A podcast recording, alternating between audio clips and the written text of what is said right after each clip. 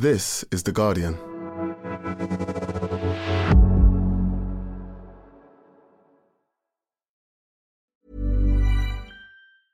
Finding your perfect home was hard, but thanks to Burrow, furnishing it has never been easier.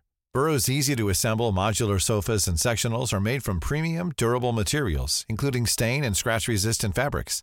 So they're not just comfortable and stylish, they're built to last. Plus, every single Burrow order ships free right to your door. Right now, get 15% off your first order at burrow.com slash ACAST. That's 15% off at burrow.com slash ACAST. Hi, I'm Doree Shafrir. And I'm Kate Spencer. And we are the hosts of Forever 35. And today, we're talking about Club Med, the best all inclusive getaway for families. Today, Club Med has nearly 70 resorts worldwide, from beachside resorts in the Caribbean and Mexico to magical locations in the Maldives and Morocco to ski resorts in the mountains from Canada to the Alps. Between their all inclusive family programming, wellness offerings, land and water sports, and their French heritage inspired food and drink offerings, Club Med is the best way to elevate your family getaway, no matter which location you're at. To learn more, visit clubmed.us. Thank you. Hello and welcome to the Guardian Football Weekly. Congratulations for all surviving another international break back to the bread and butter of the capital letters greatest league in the world. Brackets asterisk close brackets. Some fascinating games in the Premier League. Crisis Club Manchester United host really incredibly good Brighton, while not far away from Crisis Club Newcastle host Brentford. Then there's one win so far this season. Chelsea in need of points at Bournemouth and a potentially tricky but probably straightforward win for leaders Manchester City at West Ham. We'll discuss Everton's potential takeover and their excellent home record over Arsenal. Richarlison seeking professional help to get him back on track, and Luton and Burnley's attempt to get their first points of the season. Also today, we reflect on Arsenal's women crashing out the Champions League, accidental photos of rhinoceroses, reviews for half a cucumber, and the truth about hotel scrambled eggs. All that plus your questions, and that's today's Guardian Football Weekly.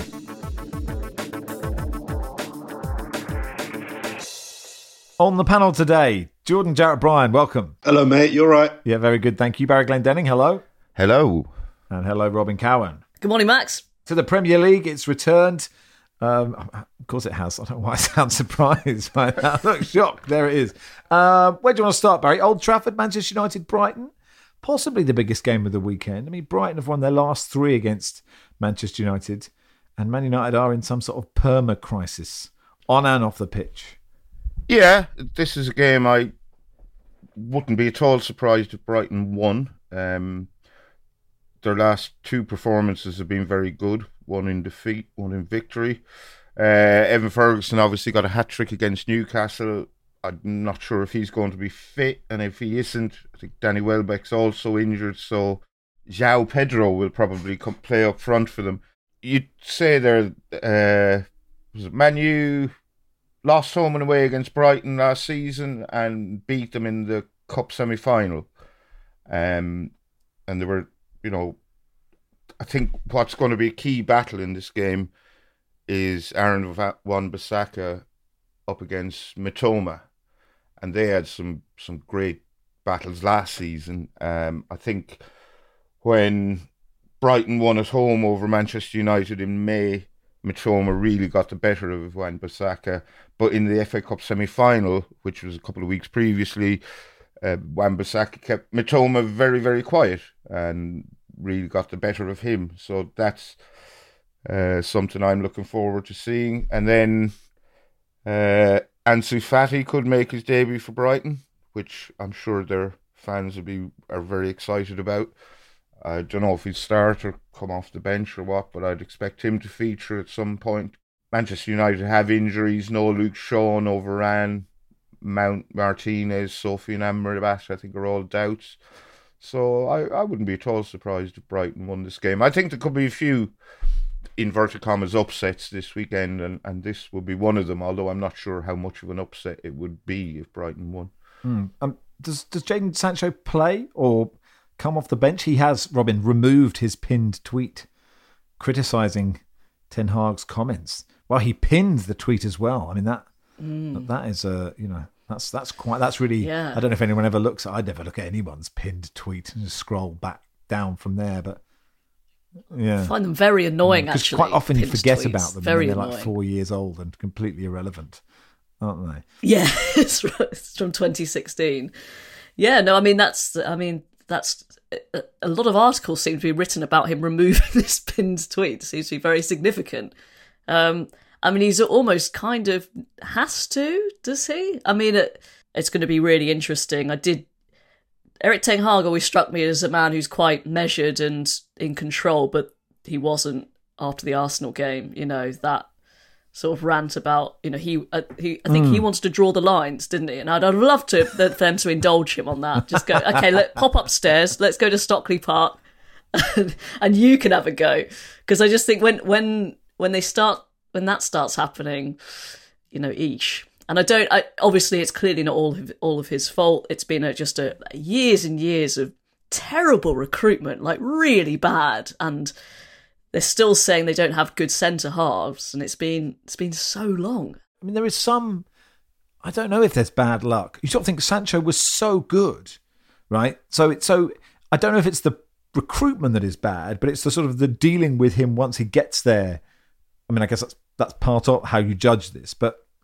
I mean, let's say he'd gone to Brighton, which he probably wouldn't have done. He'd probably be unbelievable now. Yeah, I think it's the environment you go into, and it just it, I don't think there's a coincidence that Man United sign all these players who've done pretty well for their previous clubs, and they don't do very well at Man United. I don't think it's down to the players or probably even the managers. It's ju- I don't know what it is. The- The environment there, there's something clearly not quite right. Um, having said that, you know, as I've said before on this podcast, I grew up in the '90s where they won everything, so obviously this is it's brilliant for me. I just I, I can't get enough of it, and I and Brighton uh, Brighton seem to have their number. The, I mean, the big thing is is Harry Maguire going to play? Is he going to have to play? Because I just I, I just don't want this. That's the only thing that makes me not. I don't want him to play. I want them to as as a sort of as someone who's kind of anti Man United, you know, just on the pitch. I want I don't like them to win, but if he's playing, I'd quite like him to kind of I don't know score the winner, Yeah, you know, because at have a this great point game, it's right? just Yeah. have a great game, have a clean sheet, and yeah, I just I feel like I don't know what what what's best. For, I mean, as you said yesterday on the pod, I think Barry and all of you agreed he should have left in in the summer, and it's just it's just getting worse and worse for him. But I do wonder, is he going to have to play? Because as you outlined, Barry, they've got quite a lot of centre half injuries as well. And then what's that going to do? Yeah, he came off the bench, didn't he? Like him and Jonny Evans were the the centre backs Yeah. at the end of that Arsenal game. Um, how, how do you see this, Jordan? This is the the game of the weekend for me. It's a fascinating one, not only because Brighton are, are on the rise and a really good team, but we're all waiting to see. You know, United are very much in the mud on and off the pitch, and I just think that if United, it's the first game, first period under Ten Hag's management where I've heard Man United fans not not not want him out, but start to question. Okay, this guy's management up until now has been brilliant, but I think the game against Arsenal really raised a lot of eyebrows about how he dealt with that. It was a bit of a mini meltdown. I felt that he had after that match and taking on Sancho, who I actually sided slightly with. I- didn't quite understand why he's why he picked that fight. Going back to the pin tweet, what's interesting about the pinning of the tweet was that Sancho hardly tweets as it is, so he didn't really need to, to pin the tweet. But the fact that he chose to actually pin it shows that he really wants to get his message his message out there. Just on Maguire, wh- whether they play Maguire or not, we- we- we'll, we'll definitely find out on the weekend. But the narrative around him being a, a kind of almost caricature, almost like the Phil Jones now, where when he comes on the pitch, the rival fans start, you know, standing ovation, start applauding. I- I'm not a Harry Maguire fan. I never really have been, even when he was on form for United. I think he's overrated personally. But I do have a little bit of sympathy of this idea of somebody that has become a figure of fun. And it's not through his own faults, although, as Robyn says, as Barry said on the pod yesterday, he could have moved club and at someone like West Ham, he would have been a decent centre back and had a good season, you'd have thought. So in that sense, you know, he's he's he's um he had it in his own hands to to to control his own destiny, but he chose to stick it out. And I think now he's becoming this yeah, this almost Phil Jones character where whenever he does anything now, he's just memed, he's laughed at, and um and and he become you know become a figure of fun. So if he plays, I, I think the Brighton fans and how they respond to him playing, I, I think could be quite telling. Newcastle Brentford. Uh, Newcastle have won one and lost three. Not easy games that they've lost. But interesting, when we did our previews, Barry, we, we sort of suggested look, once the Champions League comes around, it'll be a really interesting test of Newcastle's mettle. And they're not in a. After the first game, we were like, oh, hang on a second. They hammered Aston Villa. They come into this game at home to Brentford. It's not an easy game. They've got away to Milan on Tuesday. I feel this is really, I mean, look, it's not pivotal, but it feels quite important that they get something from this game. I mean, get a victory from this game. Well, I certainly think if they lose, it won't be ideal. That would be four defeats in a row. It's a game they could lose, and it's also a game they could win quite easily. They they absolutely battered Brentford at St James's Park last season. And after the Milan game, they're away at Sheffield United, and then they've got City at home in the League Cup. So I think it is a, a crucial juncture of the season for them. If they were to get knocked out of the League Cup uh, at the first time of asking, even though, you know, City, there's every chance they will get knocked out. It's, it's you know, Newcastle fans are kind of obsessing about winning a trophy now that they've motoring up or that they've motored up the table and they've had this massive cash injection and the new the takeover. They didn't turn up at the League Cup final last season, didn't do themselves justice at all. I think that was quite disappointing for them. They've got issues in midfield. I think Sandro Tonali might be an injury doubt for this game, so if he wasn't fit, I'd be interested to see who comes in instead. Him, Bruno Guimaraes, and, and Joelinton. it's, it's not quite working for Newcastle. Again, if if they were to lose this game, um, it's four defeats in a row is not good, even if the quality of opposition that is beating you are decent teams. And actually, Robyn, it'd be really interesting to see how they fare. I mean, the Champions League group is difficult, right? And Dortmund aren't the Dortmund perhaps to the level of recent years, uh, losing Bellingham as well. But you know, they are just three massive teams, aren't they? Milan, Dortmund, and, and PSG. And I mean, without wanting to sound totally cliche, it could go either way, right? They do well in that group, it could totally inspire them for this league season. If they don't, and it's flat, very interesting to see where it goes. And that and coming from this position where they're just further behind than where they would expect to be. Yeah, no, that you're right. It is really interesting. I do have a feeling they're going to do really well in the Champions League. Actually, like, but like you know, Leicester when they got in and they did really well, but they struggled that season, you know, sacked Claudio Ranieri, but they, they went pretty far because it's just, it's been so long and it's, I think the players are going to absolutely relish it. It's been a really disappointing start to the season. The manner of the defeat against Liverpool was particularly, uh, that would have been really annoying as a Newcastle fan. And as for Brentford, you know, I saw them against Bournemouth last a uh, couple of weeks ago, and they're they're a bit different this season. They're trying to be a bit more expansive, but they have looked more vulnerable at the back. Um, and Thomas Frank last season, generally against the sort of so called better teams, deployed a back five. So it'll be interesting to see if he does that. So if he kind of sees Newcastle as that sort of opposition this season. Uh, but yeah, as Barry said, 5 1, Newcastle beat Brentford last season, which is don't tend to lose by that much. Brentford are really impressed with them. So um, yeah, no, this is another really really interesting game. And without Tony, they've they've done pretty well, Brentford. They've done really well. I, I can't think of a team that is the size of Brentford with uh, a single star player that's been taken out and still managed to kind of maintain standards. I mean, you could argue,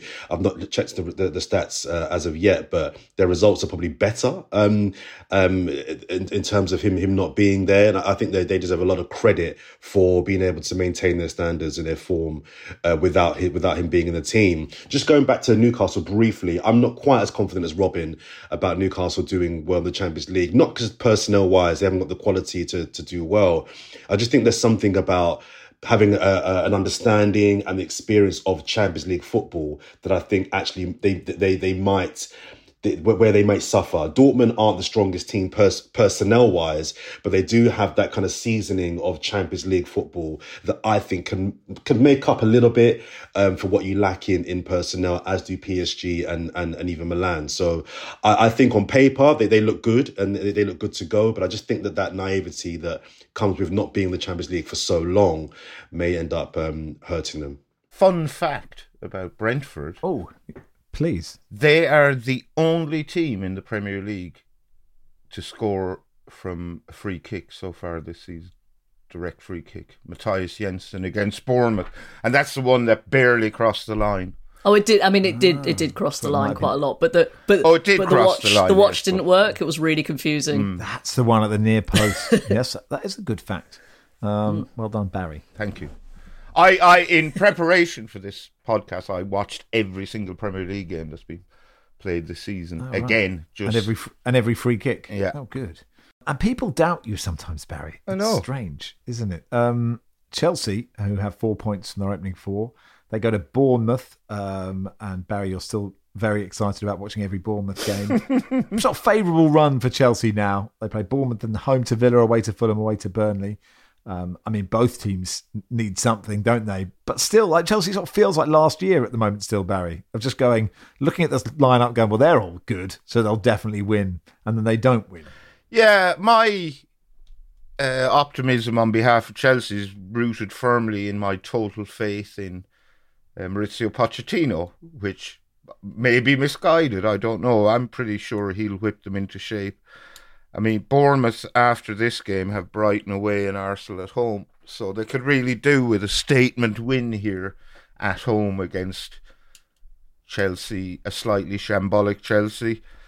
Um, I'm still annoyed that like Bournemouth, two big signings were well, two of their big signings were Tyler Adams and Alex Scott, who are still not fit, um, and may still be out for some time. I think.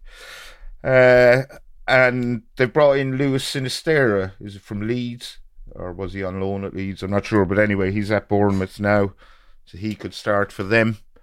Um, probably a decent signing. He was quite impressive for Leeds, I think, in patches last season, if I remember correctly. Yeah, a, a win for Bournemouth here would be massive, but uh, whether they're good enough to do it, I don't know. Yeah, I'm not sure because I, I- again I saw their game against Brentford and they were seriously lucky to get a point. Um, that if you remember, Brentford hit the post three times, um, and uh, yeah, they're still kind of bedding into this new manager, Andoni Iraola- Iraola, and he said that it was going to be difficult to do anything more during the international break because most of them were were not there. I suppose the big boost is David Brooks getting another goal on international duty. Um, so yeah, it's going to be difficult, but I do. It is possible because, as you say, Chelsea just still look out of sorts. A, a bit like Barry, the only reason I've got any faith in Chelsea having a decent season is Mauricio Pochettino. I'm, I'm a big fan of his, but I do feel like Chelsea managers are a little bit on, like on a, on a, on a treadmill where the speed is just going up and up and up. And if you don't win these sort of games quickly, you just fall off, i.e., get sacked. And my concern for, for, for them is that if they don't win this game, the narrative at Chelsea builds up very quick, quick builds up quicker than any other club of a manager losing his job. And the idea of him being fired by Christmas sounds a little bit comical, but these are the sort of games that he has to win, if to, if, if only to buy himself some time, because it's been a really really indifferent start for him. So this is this is I would say a must win for him. They have to beat all the teams in the second half of the of the the bottom half of the table just to kind of get himself some time to embed his style of play. But I, I see this as a must win for Chelsea, a draw, and I think the narrative will build up that he could be he could be in trouble very quickly. All right, that'll do for part one. Part two, we'll begin with uh, Everton Arsenal. Finding your perfect home was hard, but thanks to Burrow, furnishing it has never been easier. Burrow's easy to assemble modular sofas and sectionals are made from premium, durable materials, including stain and scratch resistant fabrics. So they're not just comfortable and stylish, they're built to last. Plus, every single Burrow order ships free right to your door. Right now, get 15% off your first order at burrow.com slash ACAST. That's 15% off at burrow.com slash ACAST. Hi, I'm Kara Berry, host of Everyone's Business But Mine, and I am an all inclusive addict. Enter Club Med, the best all inclusive for you and your family. With resorts worldwide, from their family flagship resort, Club Med Punta Cana, to their only mountain resort in Canada, Club Med Quebec, they have everything you need to relax. With their 20 plus sports activities, wellness programs, you can dine on delicious cuisine and make memories with your family. So book your next getaway with Club Med. Visit clubmed.us or call 1 800 Club Med or your travel advisor.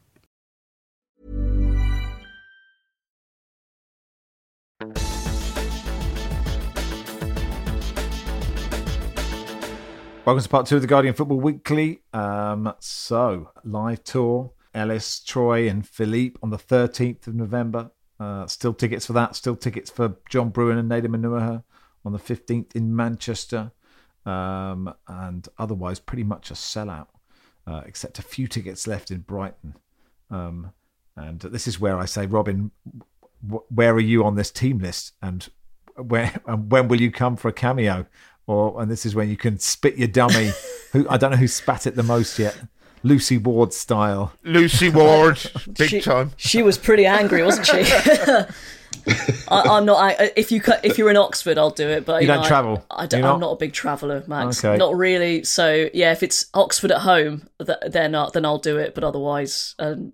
pin a tweet, Robyn. Pin a tweet. How angry Yeah. you are about not being invited on. Uh, go to theguardian.com slash FW Tour 23 and uh, yeah, please come along because uh, they are fun. Although, Robyn, you are uh, uh, bigger than that. You are hosting a Q&A with me, Barry and Jonathan Wilson about the Football Weekly book.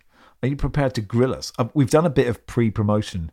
I don't know if I'm very good at promoting a book, Barry. I don't know if uh, you know, I don't know what you think. Yeah, I don't. I'm, I'm not very good at self promotion or selling things. Wilson certainly isn't. He's dreadful. And No. um, so yeah, it's, it's up to Robyn to get the best of us. Get get the best Barry, Max, and Jonathan. I'll, She try my best to go in the, the full Paxman. She said, I don't know who am I'm going to ask who threatened to overrule him, but we'll see. well, I better get the full, full Paxman and the full Piers Morgan. Um, it is on the 26th of September at 8 p.m. Uh, theguardian.com slash football weekly book. I've just discovered that is 5 a.m. my time, but I'll be on fine form. I'm always up at 5, gets me out of a, a morning with Ian, so delighted. Everton Arsenal, um, uh, Jordan.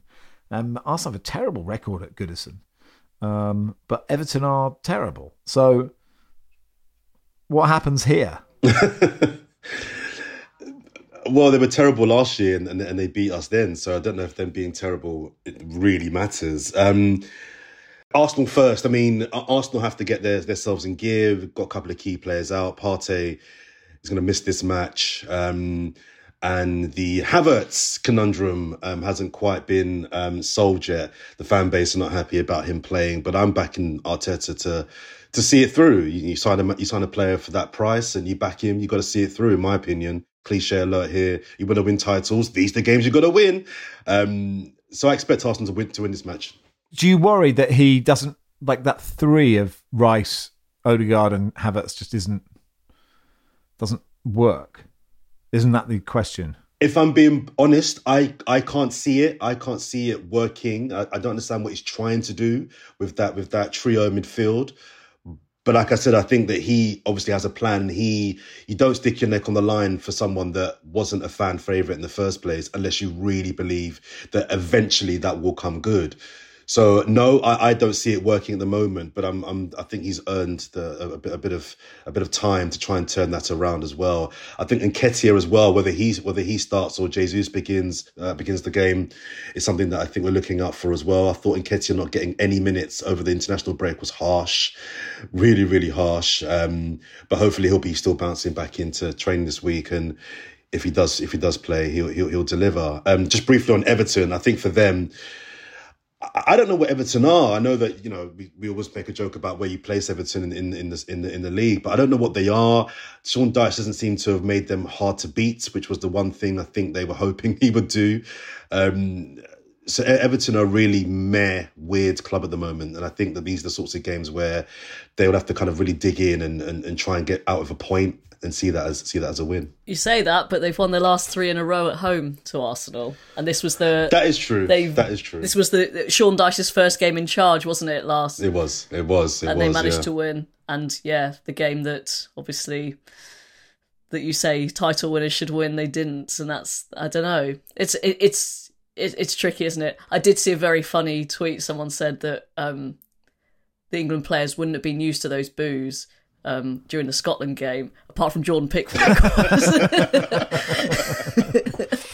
Um, Ed Aaron's reporting in the paper that um, Farhad Moshiri's in advanced talks with the American investment firm 777 Partners over a potential majority purchase uh, of Everton. Uh, any takeover will be subject to the Premier League owners and directors test, of course it is, which was beefed up in March and enables them to block people from becoming directors if they're under investigation for conduct that would result in, quali- quote, a disqualifying event if proven, whenever that might be. Uh, there remain doubts over whether 777 partners would pass the test, having been accused of fraud and breach of contract in a civil case by Timothy O'Neill Dunn, uh, who worked at 777 between 2018 and 2021. And before that, as Chief Commercial Officer at Flair Airlines. Okay. Uh, a statement by 777 Partners strenuously denied the allegations. Philippe has several unbroadcastable opinions about 777 Barry, but I don't know if, you, if you've read up on them. Well, Philippe and his colleague Paul Brown wrote a very inter- interesting article about them for Josimar, which I would recommend anyone digging out.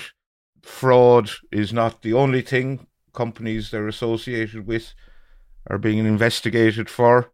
And while, just for the sake of giving producer Joel an easy life, uh, I will stress they have been found guilty of nothing. They have been also linked with kidnapping, extortion, predatory lending, and racketeering in US court papers. This has all been highlighted by Philippe and Paul. Uh, we should say here that 777 partners have dismissed these claims as inaccurate and defamatory. Baz. They're run by a guy called Josh Wander and Stephen Pesk, I think it is. And Josh has uh, convictions for drug offences, but um, that I don't think they would factor into his uh, fit and properness because, you know, he's served his time well not time or whatever you know he's he's paid his dues in that regard. And obviously seven seven seven uh, partners they have a minority stake in Sevilla massive stake in Genoa Vasco da Gama they own 100% of Standard Liège 100% stake in Red Star the French version not Red Star Belgrade. They have a minority stake in Melbourne Victory and 64% stake in Hertha Berlin, and they've also invested in uh, the London Lions basketball team and British basketball, which would appear just to this uh, amateur's eyes to be a bit of a conflict of interest. But anyway, would it be quicker to list the sides that they don't have a stake in, Barry? Or? I don't know if they'd pass a fit and proper person test. I don't know how beefed up it has been, but you know we've seen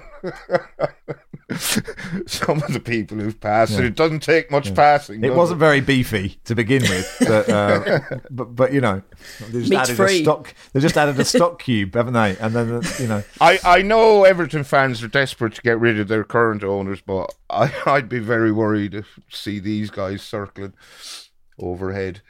Wolves play Liverpool. Uh, Liverpool lost this game 3 0 last season. Uh, Van Dijk's still banned. Uh, Jurgen Klopp has poo pooed the idea of taking the Germany job.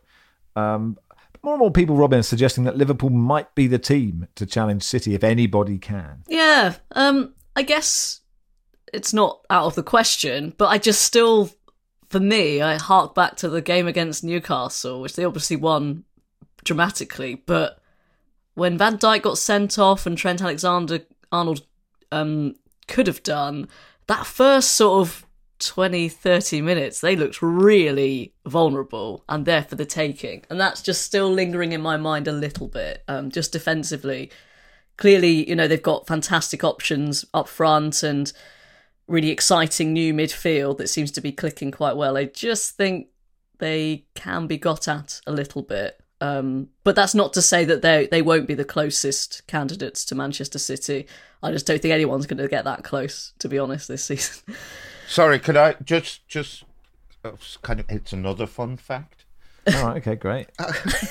well, we all we all know how much Jurgen Klopp loves uh, an away game at Saturday lunchtime. You know, can't get enough of them. no, um, but Liverpool played six Saturday lunchtime games last season. Didn't win any of them drew with Fulham, Everton, Chelsea, lost against Forest, Bournemouth, and Man City, and the three defeats were all away from home. So you know that's a that's a bit of a tick in the Wolves box. Yeah, these fun facts are really good, Barry. Enjoy them. Good. Um, we aim to please. We do, yeah, and I'm pleased. Uh, Man City go to West Ham. Top of the table clash. Jordan. Uh, Guardiola back in training. I mean, I presume that means he's putting on a club hoodie and occasionally sinking to his knees or haranguing a training cone who's dressed as the fourth official or something. But he will be back in the dugout. Can West Ham get something? Like they have played really well in this kind of low block, which presumably they'll do against City. And if they can do it against City, then the sky is the limit, possibly. Uh, no, I, I, I, don't. I don't think um, they can get anything from from City. Not because I don't particularly rate them, but because I just think City. Um, I, I, just I just think in, are in a different realm to everybody else right now. So I don't think West Ham will get anything from them. But I think West Ham are set up to have a good season. I think they've got a good team. I think they spent the Rice money really well they've really um, improved that midfield for me anyway. Um, uh, Bowen seems to be back on, you know, back on form after having a massive dip last season. Although we ended the season with quite an important goal as well. So I think West Ham will have a good season, but I don't think they'll have a good game. I'm not so sure because they could well lose, but play, but lose playing well. I I expect them to play much the same here as they did against Brighton, and that's surrender most of the possession hope to strike them on the break. And that worked for them against Brighton. They won 3 1. Now, they got a bit lucky because Brighton missed quite a few good chances. Uh, Evan Ferguson, in particular, I think missed three. Al- Alphonse Areola had his number in that game and made some great saves. So I think West Ham will more or less employ identical tactics here. Probably won't get away with it against City, but they could still lose and play well. Yeah, I, th- I think that's what's going to happen. I think they're probably going to play really well and then end up losing, which is going to be really frustrating because that's just what happens against Manchester City. It's been a great start for them. It was really good interview. Jarrod Bowen uh, was on Five Live a couple of weeks ago, and he just said they're still so buzzing from the European Cup win that they've kind of bounced into this season. So, um, yeah, it's it's great for them. And Edson Alvarez, I agree. Um, he's they've spent the Rice money really well, Alvarez, and also they've managed to keep hold of Paquetá, although I'm not sure if he's going to be allowed to play for much longer. I guess it depends on how quick they are with these with this allegations of betting against him. Spurs play Sheffield United. They've started the season brilliantly, of course, with greatest human on earth, Ange Postecoglou in charge. Expecting a win at home to Sheffield United, but it is still Spurs. I mean, the most interesting stories about Richarlison away with Brazil. He missed a sitter. He was taken off, um, sitting on the bench in tears. Uh, he said the reaction was to getting the things that were happening off the pitch out of my system. I went through a turbulent time during these past five months. He told the Brazilian newspaper O Globo. Uh, now things are a bit more stable at home. People who only had their eye on my money are no longer close to me. Things are going to flow now. I'm certain I'll have a good run at Tottenham and make things happen again. I'm going to return to England and seek psychological help from a psychologist to strengthen my mind. That's what it's about to come back stronger. I suppose it's interesting, Jordan. Maybe lots of players do this and we don't hear about it. It's interesting that he's talked about it publicly. I mean, my fear is that he actually won't get that much game time because he didn't play in the last game and they were very good with Son down the middle and Manor Solomon playing. Now Brennan Johnson's in as well. I, I, I think it's going to be hard for him to get on the pitch. It, it, might be, and I think first of all, you're right. I think it's it's good that he has flagged this problem and, and been vulnerable and open to talking about the fact that he's got some issues he's trying to deal with off the field. I don't necessarily see him being taken out of the firing line or taken out of the first team as a, as a negative. I think maybe taking him out for a little while to get his head right and work his way back into the team um, could, could, could be a positive. But I'm I'm really uh, I, I, maybe liking is the is the perverse word here, but I am liking the openness in which uh, a lot of players are speaking about difficulties they're having.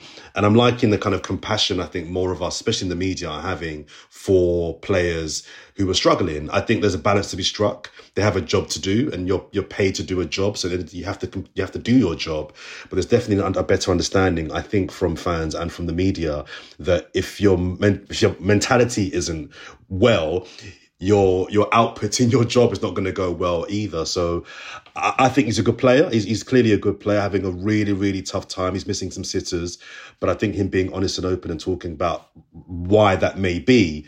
Um, I, I think is really important for him and also for us to understand that he's not just crap. He's obviously struggling and he's he's seeking help. It's probably good that Ange is the one in charge at this stage, not Jose or Antonio. Um, yeah, someone pointed out that he's he's the one to kind of get him if there's any manager who's got that empathy. Um, I'm going to this one. I get to meet Tim for the first time. I'm a bit nervous, actually, Max. I want, I want him to like me. Yeah, he will. He will. I bet he will. He's a great guy. Nottingham Forest play Burnley. Um, uh, we mentioned a couple of players who've uh, either under you know suspicion or have been charged with betting offences. Harry Toffolo, um, uh, the Forest defender, has been given a suspended five month ban by the FA after admitting 375 breaches. Suspended until the end of 24 25. Has been fined almost £21,000.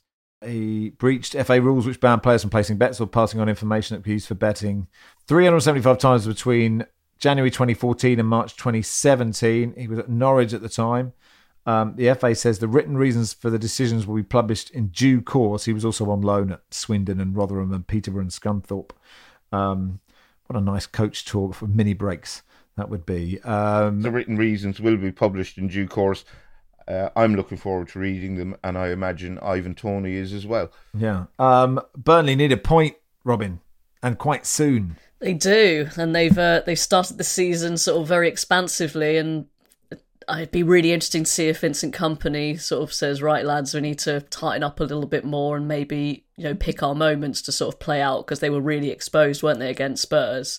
Um, so they've lost all three Premier League games so far, and Forest have won the last four at home and got a really good win at Chelsea last time. So I mean, obviously it's not not all is lost for Burnley, but it's going to be a big test for them, and to and just to see how Vincent Kompany can adapt as a as a manager. Yeah, and Luton, uh, the same can be said for them, Barry. They need a point. They go to Fulham. That's a nice place to go. But also, Fulham are, I mean, better than I think a lot of us thought they would be. Yeah, I wasn't sure how they'd fare this season, to be honest. Luton have lost against three good teams Brighton, Chelsea, West Ham. They've conceded nine goals, I think, scored two. Uh, it's a bit early to judge them, but things are looking quite bleak. Fulham have brought in Alex Iwobi and Timothy Castagne. Uh, I think Iwobi might be injured, so we may not see him. And it's also uh, Palhinha's first game, isn't it, since his move to Bayern Munich fell through. So will he just get on with it and be as good as we know he can be, or will he be in a massive funk? Don't know.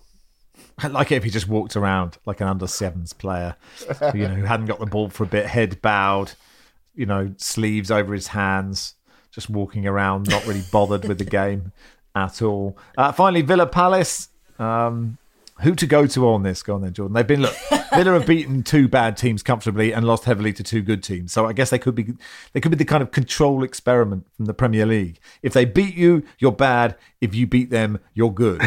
Yes, I, I guess so. I mean, yeah, Villa, Villa, um, were a lot of people's tip to to surprise the league and do really well. They won the transfer window. That horrible, disgusting phrase everyone bands around in the summertime. Um, Villa will be okay. I'm actually more interested in Crystal Palace. I think Crystal Palace are the team that I'm I'm really intrigued by because Hodgson seems to have um, changed, um, and I didn't think I'd ever ever say that. And I'm actually enjoying watching Crystal Palace play now. So this is a good test for them. shows it's never too late to change, right? You know, we all You're think, never you know, too old to change. I'm 44, I'm going to stay the same vanilla, banal, but sort of quite friendly guy. You know, I was not upset anyone. I could really, you know, in 20 years, On GB years, News. in 30, exactly on 30 years, I could be, I could be saying, it's fast happening, terror man, stay with me. I could be that guy. This is so exciting. But I agree with you, Jordan. Like, Palace are really, yeah, they're entertaining. They're fun to watch. They've got a real vibe about them. And this comes from somebody that actually didn't think bringing him back was a good idea. I thought it was a horrible idea. I thought it was lazy. I don't think anybody did. Yeah. So to see what they're doing now, um, and this is a good test for them because Villa are a good team. So seeing if he reverts to, to Roy Hodgson or continues to persist with this front foot, two strikers. They're playing two strikers. I'm I'm really really fascinated by Palace this season. All right, that'll do for part two. Part three, uh, we'll do any other business. Hi, this is Bachelor Clues from Game of Roses, of course, and I want to talk about Club Med. Everybody knows Club Med has been the pioneer of the all inclusive resort since 1950, with almost 70 resorts worldwide, ranging from beachside destinations in the Caribbean and Mexico to exotic locations like the Maldives and Morocco, or even the mountain destinations like Japan and the European Alps. Dine on delicious gourmet cuisine, enjoy more than 20 activities, and make memories with your family. For more information, visit clubmed.us or call 1 800 Club Med or your travel advisor.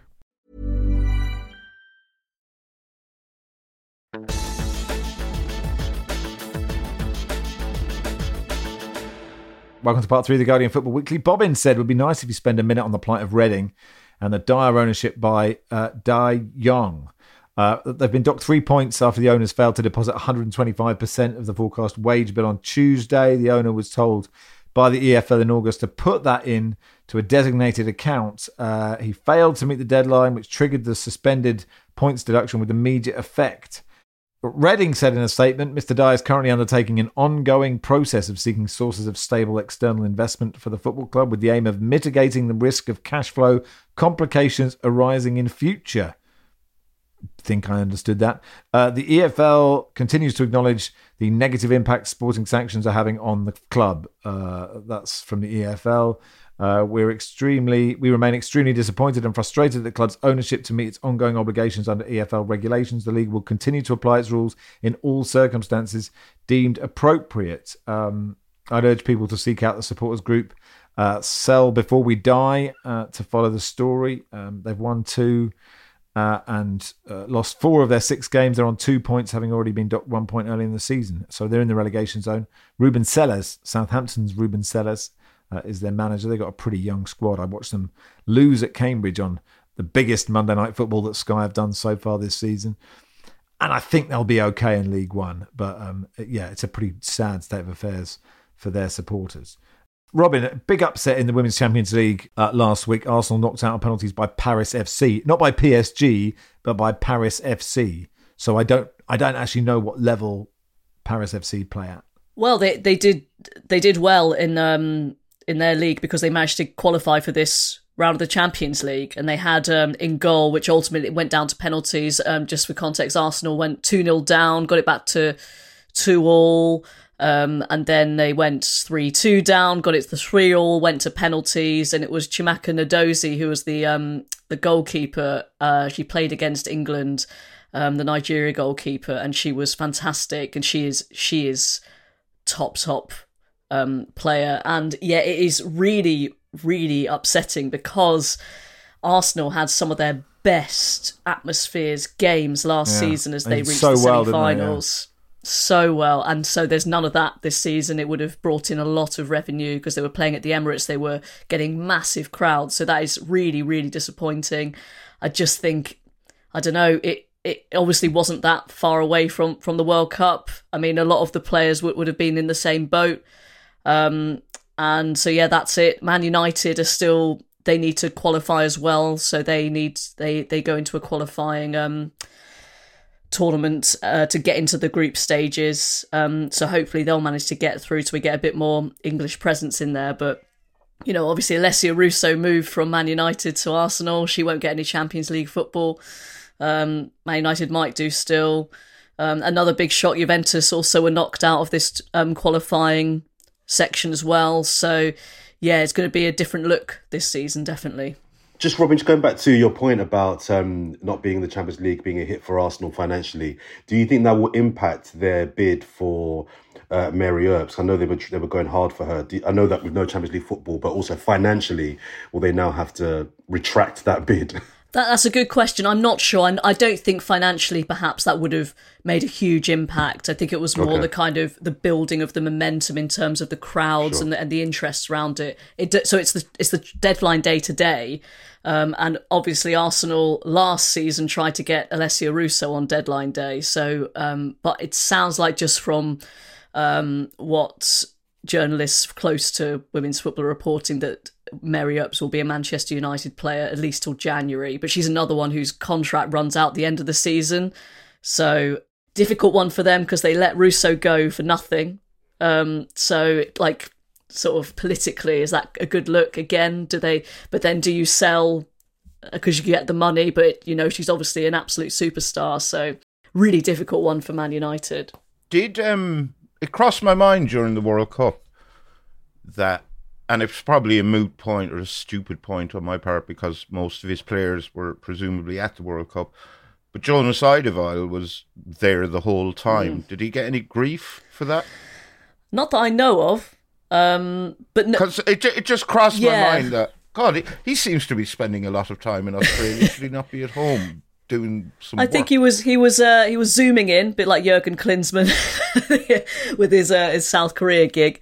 Um, no, I think um, he has a they have a big staff, so I think he was leaving a lot of it to them. But yeah, I think most of his um, most of his players were were at the World Cup. He gave me a fantastic piece of advice, by the way, on on how to order a meal. All right. He said to or, always order whatever the the biggest guy, the fattest guy is ordering because they always have they always order the good stuff. Oh, really? So if you fancy something kind of good, he said you wait for them.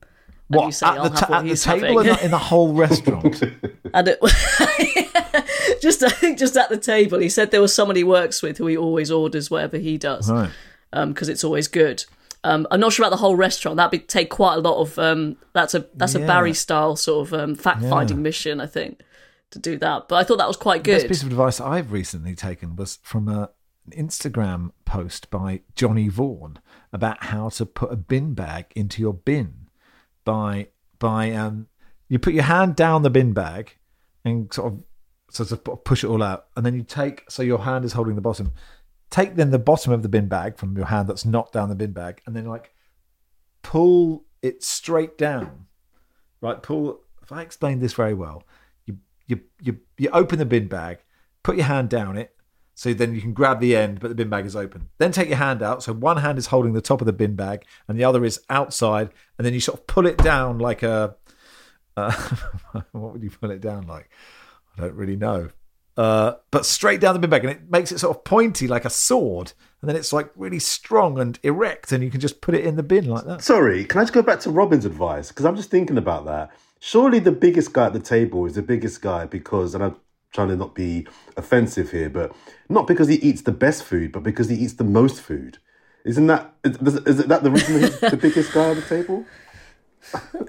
Yeah, no, I think you've you yeah you found a, a hole in the theory there, which I should have brought up. the most unhealthy food, maybe. Yeah, Connor says after the Cambridge admin's accidental Safari Instagram post, what are other football clubs likely to post? I can see my admin of my beloved Reading posting a picture of the tinned food aisle in Sainsbury. Yes, Cambridge United's Instagram posted just a nice picture of a couple of rhinos, and then it was swiftly deleted. Although they have since, I think, sort of pasted a rhino into a crowd shot at the Abbey. Um, I think they should have kept it up, personally. Chris says on the subject of online reviews, I'm not sure where we got to on that. I work on them for a multinational. I had to do some research which involved Amazon reviews for Morrison's grocery orders. The reviews for half a cucumber are superb. So I went to look at the reviews for half a cucumber. Rachel reviewed half a cucumber, saying, I unfortunately ordered this without reading the reviews, not considering that I would ever get only half a cucumber. Uh, as the other reviews mentioned, this is an individually wrapped half cucumber, which is misleading and also incredibly environmentally unconscious, as the half cucumber is wrapped in plastic and then sealed in a plastic bag. I would presume it is pretty. Uh, I would say the, whatever the opposite of misleading is. If it says half a cucumber, it is half a cucumber. But thank you very much, uh, Chris. Uh, thank you to Steve for summing up the last five minutes of yesterday's pod by sending me a photo of Aerosmith with love in an elevator and the word mimes put just after love. Uh, um, so, yes, love mimes in an elevator. We may release that soon. And this is anonymous. It's a sort of hotel breakfast whistleblower. Good morning. As a former hotel employee, do not ever eat hotel scrambled eggs. The ones I used to make were made from deep frozen liquid with a few years expiry date. These would go into the microwave. You'd put some butter to make them a bit more fat, mix them, and that's it. They were absolutely disgusting. And it's quite easy to see more hotels make them similar, sim- in a similar way. Sausages and bacon are the safest options. Hash browns can be dangerous, but this is a whole different story. You may find time to read my message as you're scrambling, excuse the pun, for content during this international break. Thanks. I would like to remain anonymous, even though it's all true. Uh, we will not reveal your name forever, but thank you very much uh, uh, for uh, adding that bit of information, um, that fun fact. Uh, and that'll do for today's podcast. Uh, thank you, Barry. You're welcome. Uh, thank you, Robyn. Thanks, Max. Thank you, Jordan. Cheers, mate. And Football Weekly is produced by Joel Grove. Our executive producer is Max Sanderson. We'll be back on Monday.